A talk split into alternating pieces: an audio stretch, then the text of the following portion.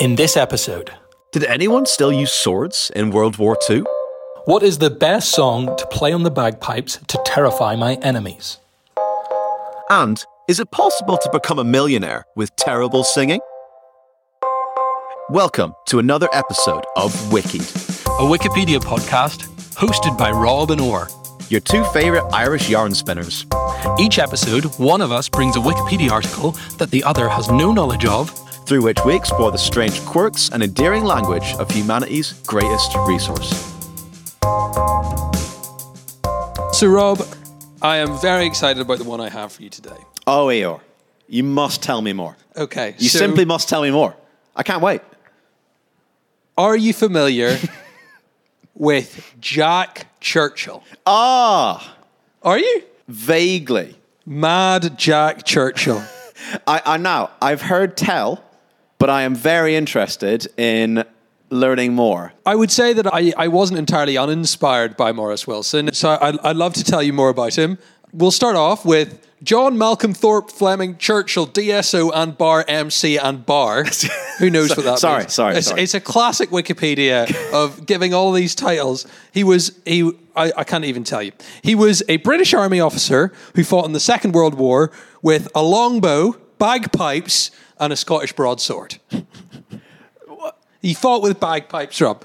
In the Second World War, I thought my mum was the only person who considered bagpipes to be a weapon. But what what does that mean? What what what does that mean? fighting Jack Churchill Yeah. and Mad Jack, he was known for the motto any officer who goes into action without a sword is improperly dressed. now that kind of turns me off a bit. Well, uh, you know, I've heard snappier mottos. Yeah, no, indeed. Churchill was born in Colombo, British Ceylon, which is now Oh, I know this. Sri Lanka. Good man. Ah, His father was a district engineer in the civil service. Normal life. He was educated at Sandhurst and, and kicked off in the military. Sandhurst is a well-esteemed military college. Am I right? Yeah, correct. It's, it's where you go. So he graduated from the Royal Military College in 1926, served in Burma with the Manchester Regiment. Mm-hmm. He enjoyed riding a motorbike while in Burma, this says. That's good to Well, I was- well, thanks. Wikipedia. I was wondering what he did. he enjoyed riding a motorbike while in Burma. and that's thankfully that's cited.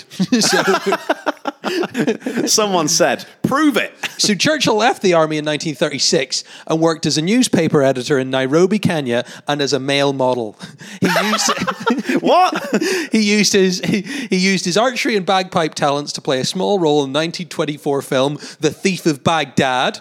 Also appeared in the 1938 film Yank at Oxford, which is one that definitely needs to go on our watch list. He took second place in a 1938 military piping competition, and in 1939 he represented Great Britain at the World Archery Championships in Oslo. Right. I, I just I don't mean to, to go back, Eeyore, but uh, the male model. I, I can we So it does say unreliable source. citation very much needed on that one. Indeed. Anyway, after all of that, I think he got positively tired of the real world and decided to join up again. He was reassigned to the Manchester Regiment, which was sent to France. In May 1940, Churchill and some of his men ambushed a German patrol near L'Epinette. Churchill gave the signal to attack by raising his broadsword. Churchill killed a German with his longbow after this action. However, Churchill never said that his bow had been crushed by a lorry earlier in the campaign. Unclear. Oh, so the implication is he said that he killed a German with his longbow, but it seems that his longbow had been crushed earlier. yes, Is he telling tales? It's unclear. After fighting in Dunkirk, oh yeah. he, he volunteered for the commandos. Churchill was second in command of number three commando in Operation Archery. As the ramps fell on first landing of the craft, he leapt forward from his position, playing March of the Cameron Men on the bagpipes before throwing a grenade and charging into battle. Oh god. The March of the Cameron Men. What's that? I'd be curious to hear how that goes. Can we splice that in? yeah, I think we can.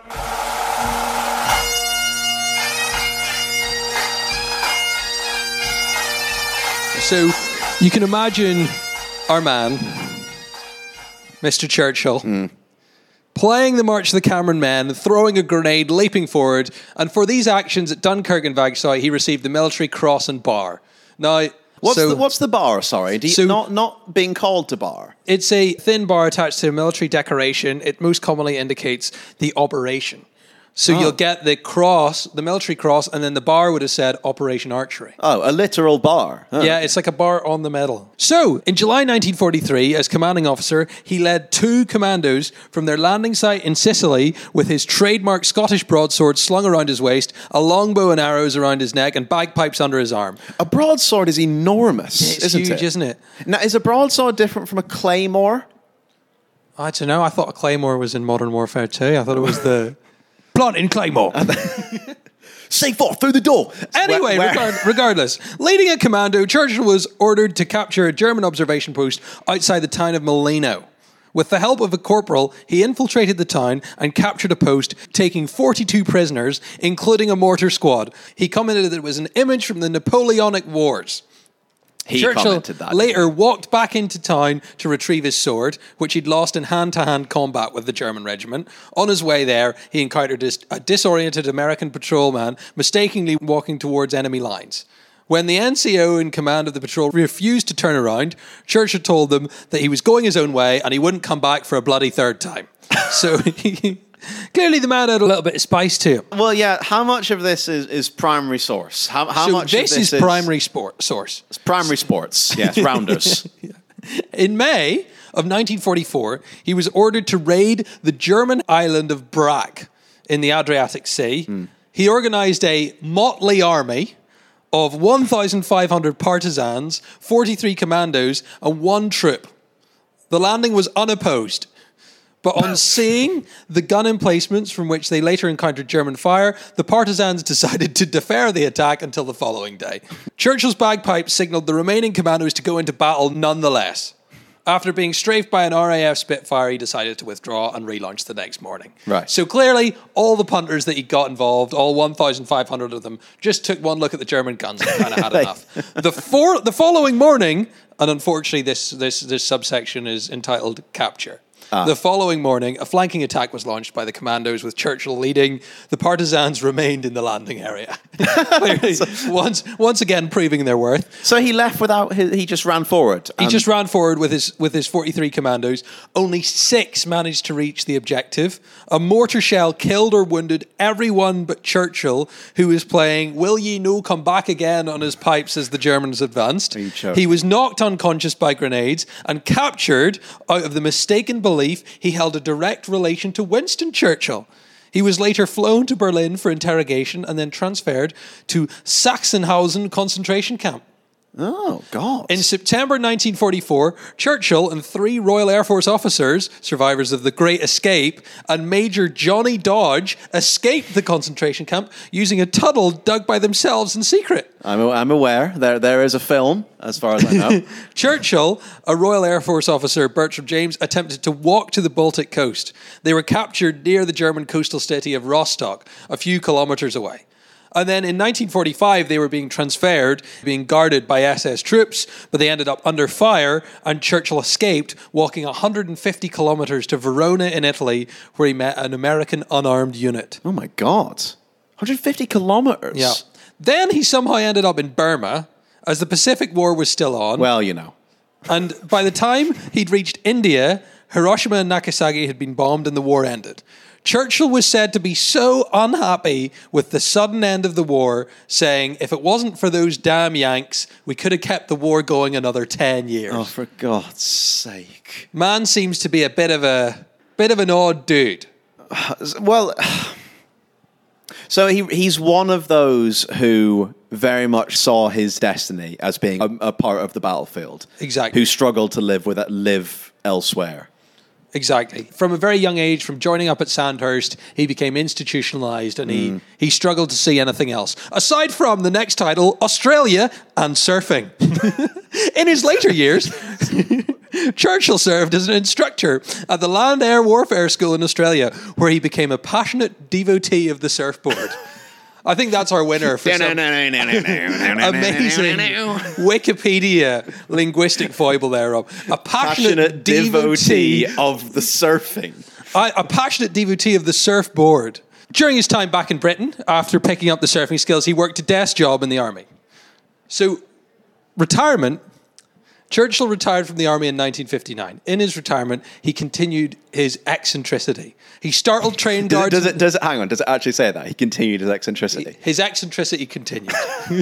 he startled train guards and passengers by throwing his briefcase out the train window each day on the ride home.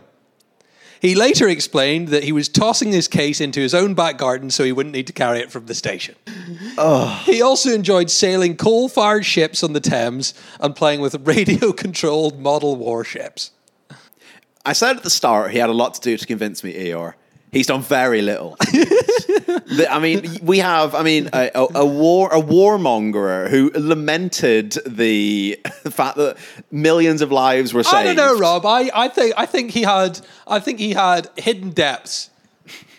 And and I, I, I- I can do a lot more to convince you. I can't do anything.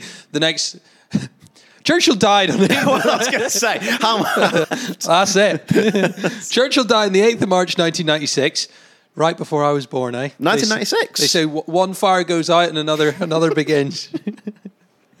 when God closes the door, he opens a window. Exactly. What age was he when he died? 89. God. Is this is it? I think it was I It, think seemed, it seemed to, to gloss over quite a large. So from so in '59 he was chucking his his halberd out of a train window, and what and what? Yeah, there's it's basically he retired from the army in 1959 right. and it's just 59 to 96. I refuse to believe that a man of Mad Jack Church's reputation lived out his twilight years, just you know his guaranteed Sun Life over fifty plan, and just potted about Yeah, in which is garden. interesting, right? Because he retired from the army at 53. And like, I mean, the military pension could have done him well. Well, yeah, I suppose. But That you could, do could buy, what- could buy all the RC uh, warships. The- well, this is it. He would. So he was throwing his briefcase out the window when he was retired, which implied that what was he doing? Why was he on the train every day? That's a good point. Where was he going? To find a war to, to war. yeah, in, exactly. That's yeah. it. Could have kept it going for ten years, Rob. No, well, this well, this is it. Did he marry? Did he have child? He did marry. So Churchill married Rosamond Margaret Denny, granddaughter of Sir Archibald Denny, owner of the huge Clyde Shipbuilding Company. Thank you, Wikipedia. If I say so myself. the most dignified mustache I've seen in a very long time. Oh. he married on the 8th of March 1941. So maybe that was when he was at his desk. Did he also die on the 8th of March? Wow. Did he forget his anniversary? You're completely right. he died, he got married on the 8th of March and died on the 8th of March. what does that tell you, folks, eh? Don't get married. Absolutely nothing. They say great men. Shakespeare died on his birthday and Jack Churchill died on his wedding anniversary. That's the measure of the man. oh, thank you very much, Igor. That was very interesting. Uh, if you were going out to war and you could play a song to rally the troops, what would you play? That's an amazing question, E. Rob. Probably the Pirates of the Caribbean main theme. Exactly. What about you? What are you playing? Why can't we be friends? Oh, God. Why can't we be friends? That's that's the pacifist in you, Rob. Just think it would go a long way. Do you have an article for me today, Rob? I do actually, Eeyore. Funny Oh, you that's should mention funny. it. Brilliant. So tell me all. this particular article, Eeyore, was provided to me by my lovely partner, Rowan, who is one of the chief researchers for Wiki. We have a team of dedicated uh, Wiki goblins who scour the WikiNet. Oh, I'm sticking with it. To search for interesting articles. So thank you very much to, uh, to Rowan for this one. Let's hope it's a good one. Let's hope it's a good one indeed. We'll fire her otherwise. we won't. Put her on notice. All right. Eeyore. Yeah. Might I ask you one simple question? Are you familiar with a lady named Florence Foster Jenkins? Of course I'm not, Rob. I'm Fantastic. Well, brilliant. Lovely. Okay. Well, so uh, we previously looked at Mad Jack Churchill, who was a man who was born to perhaps be in the army. We're now going to look at a lady who was born to be on the stage. So, to read you the opening passage of Yeah. her Wikipedia article. And I think it's quite appropriate because it sets out the stall very early. And I would like you, Eeyore, to keep a count as we go through of the number of disparaging comments either referenced or made directly by the Wikipedia editor as we go towards towards Ms. Jenkins. Okay. Okay, so let's start us off. I'll give you this one for free. all Right, go. Florence Foster Jenkins was an American socialite and amateur soprano who became known and mocked for her flamboyant performance costumes and notably poor singing ability. Oh my God. Stephen Pile ranked her as the world's worst opera singer. No one before or since has succeeded in liberating themselves quite so completely from the shackles of musical notation. this is the first line. Dear Lord. She was an early, I, I, I'm reluctant to say an early kind of meme, but I have. So there you are. She was especially well known for her poor singing ability. And she managed to carve out a 50 plus year career on this fact. Oh, wow. So, uh, Well, Britney Spears managed to do the same thing. Stop. Despite, or perhaps because of, her technical incompetence, she became a prominent musical cult figure in New York City during the 20s, 30s, and 40s. So, another one for you. The poet William Meredith wrote that Jenkins' recital was never exactly an aesthetic experience, or only to the degree that an early Christian among the lions provided aesthetic experience. It was chiefly immolatory, and Madam Jenkins was always eaten in the end. An early Christian amongst the lions. Now, Eeyore, you tried to convince me of the merits of Mad Jack. Yeah. I would also like to try and do the same for you. We do have a little snippet of a performance from Miss Foster Jenkins. If Oh, like I was it. hoping you would say that.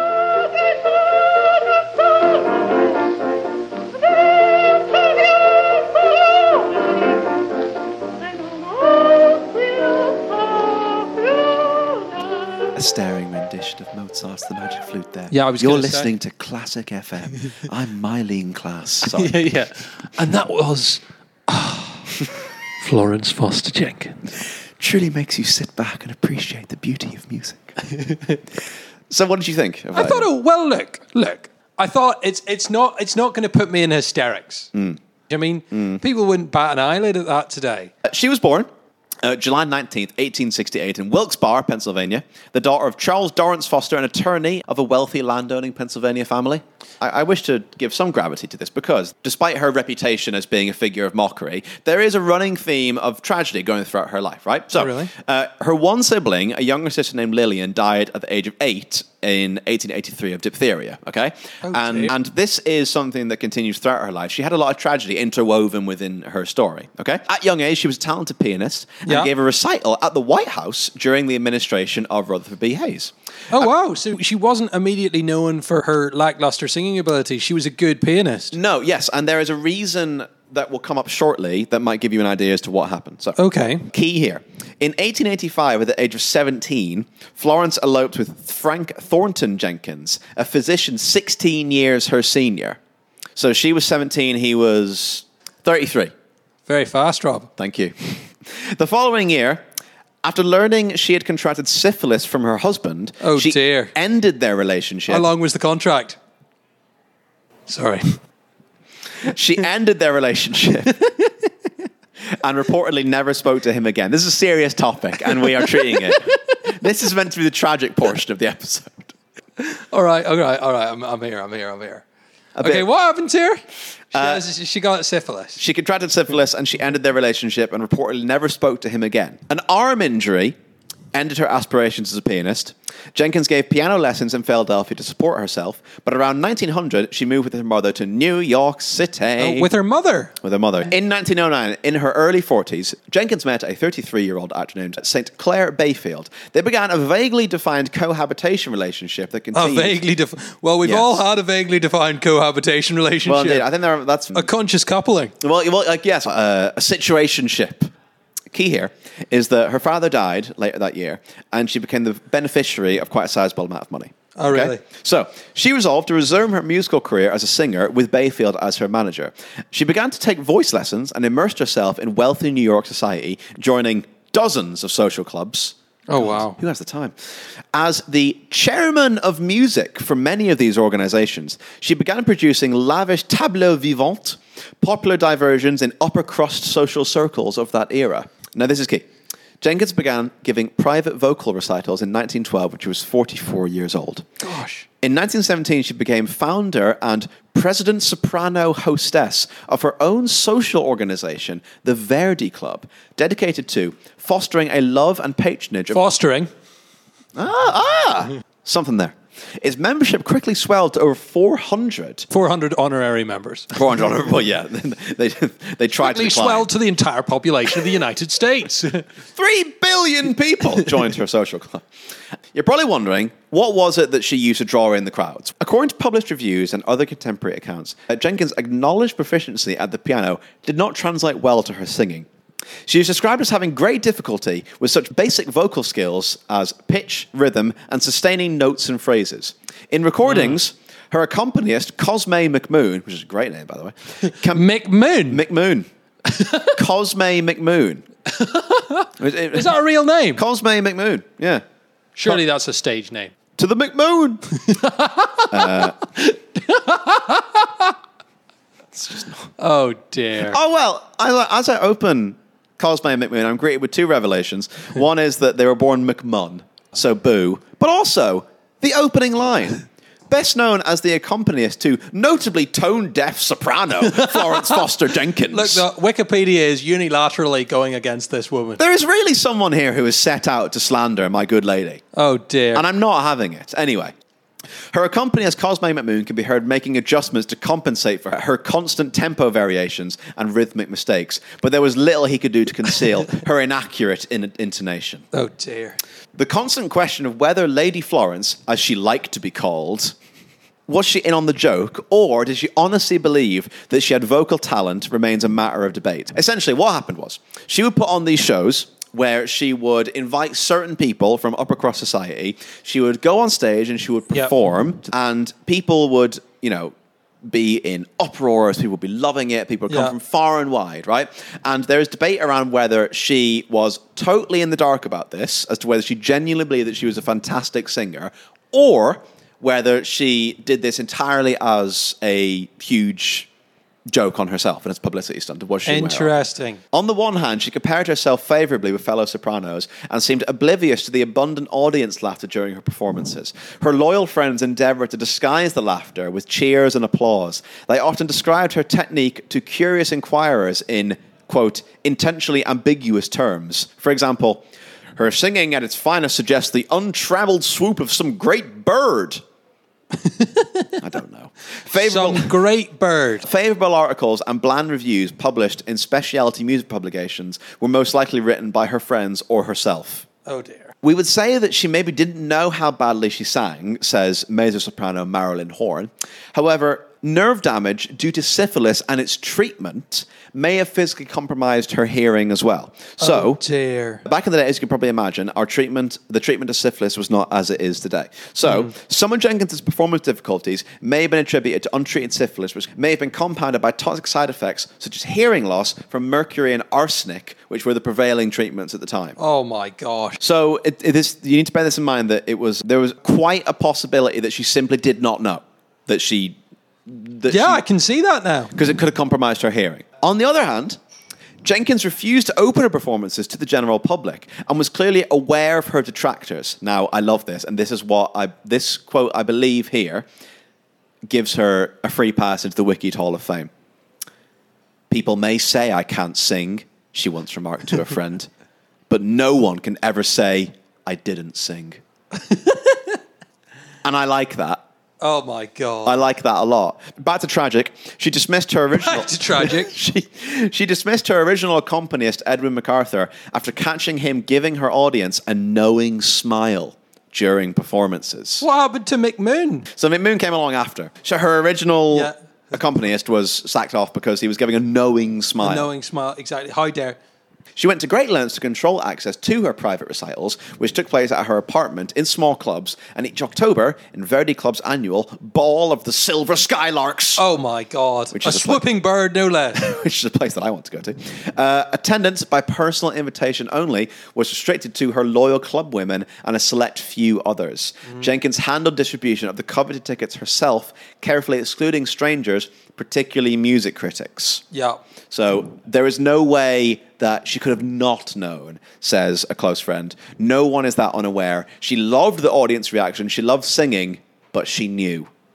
Oh, It's tragic, It, Rob. it, I know it builds up a certain sense of like. I mean, there's a lot of little, you know, ha ha funnies.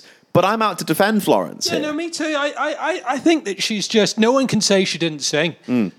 Well, a, a lot of people did because, uh, as we'll see, despite her careful efforts to insulate her singing from public exposure, a preponderance of contemporaneous opinion favored the view that Jenkins' self delusion was genuine. That's a quote. Good lord, who wrote that? It's a quote. So, uh, more tragedy. At that time, Frank Sinatra had started to sing, and teenagers used to faint during his notes and scream. McMoon told an interviewer. So she thought she was producing the same kind of effect. So when she saw Sinatra singing and people like, you know, throwing things at him, you know, where people usually threw pants at him, but they would throw fruit, tomatoes at her. Oh. So I think she maybe just thought, well, you know, it's the same kind of reaction. As an anonymous obituary writer later put it, her ears heard only the radiant tones which never issued forth to quell the mirth of her audiences. Gosh. Yeah. So, like, she only heard the song that she wasn't singing. It's all a bit tragic, this. I mean, I, again, I brought this to you as like a little, you know, a Here little. we are, sort of a dog of war Yeah. and a, a lady of. and Mad Jack Churchill as well. Yeah, yeah, exactly. So she performed various songs complete with castanets and a wicker basket of flowers, clicking the castanets and tossing the flowers one by one. When she ran out of flowers, she flung the basket too and then the castanets into the audience. Her fans, aware that this was her favourite song to perform, would usually demand an encore, prompting her to send McMoon into the audience to retrieve flowers, basket, and castanets so she could do it again. Hilarious. So poor McMoon goes down, Excuse me, could we have the flowers back, please? I think you have my castanets. Yeah. In, in, lighter news, once when a taxi in which she was riding collided with another car, Jenkins let out a high pitched scream. Upon arriving home, she went immediately to her piano and confirmed, brackets, at least to herself, sass, that the note she had screamed was the fabled F above high C oh my word. a pitch she had never before been able to reach. Overjoyed, she refused to press charges against either involved party and even sent the taxi driver a box of expensive cigars. Oh my god. Or you're a music man, F above high C, what does That's that mean? high. Is that high? That's very high. McMoon coming back again, being a little rat. McMoon said neither he, quote, nor anyone else ever actually heard her actually sing high F, however. I think this McMoon fella a piece of my mind, honestly. Yeah. At the age of 76, Jenkins finally yielded to public demand and booked Carnegie Hall for a general admission performance that took place on October 25th, 1944. Oh wow. Tickets for the event sold out weeks in advance. The demand was such that an estimated 2,000 people were turned away at the door of a 2,800 seat venue. So Phenomenal. double booked. McMoon later recalled an especially noteworthy moment. She put her hands righteously to her hips and went into a circular dance that was the most ludicrous thing I have ever seen and created a pandemonium in the place. One famous actress had to be carried out of her box because she became so hysterical. Oh my god. So, I mean, again, this was 1944. Yeah. So, when a lady rotated her hips, this caused, quote, pandemonium. But I quite like her because she was challenging stereotypes at the time, which, which, we, which we'll appreciate. Back to tragedy. Since ticket distribution was out of Jenkins' control for the first time, mockers, scoffers, and critics could no longer be kept at bay. The following morning's newspapers were filled with scathing, sarcastic reviews that devastated Jenkins. Oh no. Mrs. Jenkins has a great voice, wrote the New York Sun critic. In fact, she can sing everything except notes. Oh, Much of her singing was that's ho- also rubbish. well, uh, yes. The New York Post was even less charitable. Lady Florence indulged last night in one of the weirdest mass jokes New York has ever seen. Wow. I mean, God. Five days after the concert, Jenkins suffered a heart attack while shopping at a music store and Oh died, God. died a month later, November 26, 1944, at her Manhattan residence. So, five days after selling out Carnegie Hall and then reading horrible reviews after, she had a heart attack. And I think it's just, Just a bit too close, isn't it, Rob? yeah, like I think she went her whole life curating her audience, and then in her final, final days, she opened it up to the grand public. And like probably her last thought before she died was how people thought of her as a bit of a laughing stock, which is quite sad, really. I think certain people are a bit too pure for this world. I think, and I think that Florence Yeah. might be one of them. Old FFJ. Yeah. So yeah, you know, that's that's about that's about all I have for you from Miss Florence Foster Jenkins. So if you had to sum up your feelings towards Miss Jenkins, Well, look, I would say that I don't. I don't have sympathy for her. What? I don't know. Really? You know, she was a wealthy heiress who inherited a load of money. Okay, Who didn't sing well, had a load of members clubs, avoided criticism. It's not the attributes I look for in a person, Rob. Uh, You raise a good point, which is that if she was working class, She'd have been binned. Yeah, yeah. She would have been looked down upon, not in a humorous "let's Mm-hmm. get her on stage" way. It would have been a humorous "let's keep her out of society" way. Exactly. it would have fallen flat. See, I'm, I'm, I'm keeping you sharp, eh, Rob. I'm very crotchety about that, Eeyore. Um, so that's Wavering. so. Thanks very much for listening, Eeyore. Yeah. No, that was a, a pleasure. So we've gone from Jack Churchill and his magic flute to Florence Foster Jenkins with her magic flute. Not quite. Thank you for tuning in to another episode. If you want to listen more, you can get your dose of Wikied anywhere you get your podcasts or on wikid.simplecast.com. That's W I K I D dot simplecast dot com. If you want to get in touch with us, Don't hesitate to direct your hate mail towards wikidpodcast at gmail.com. or at WikidPod on Twitter. Until next time, stay wicked. What does that mean again? I don't know.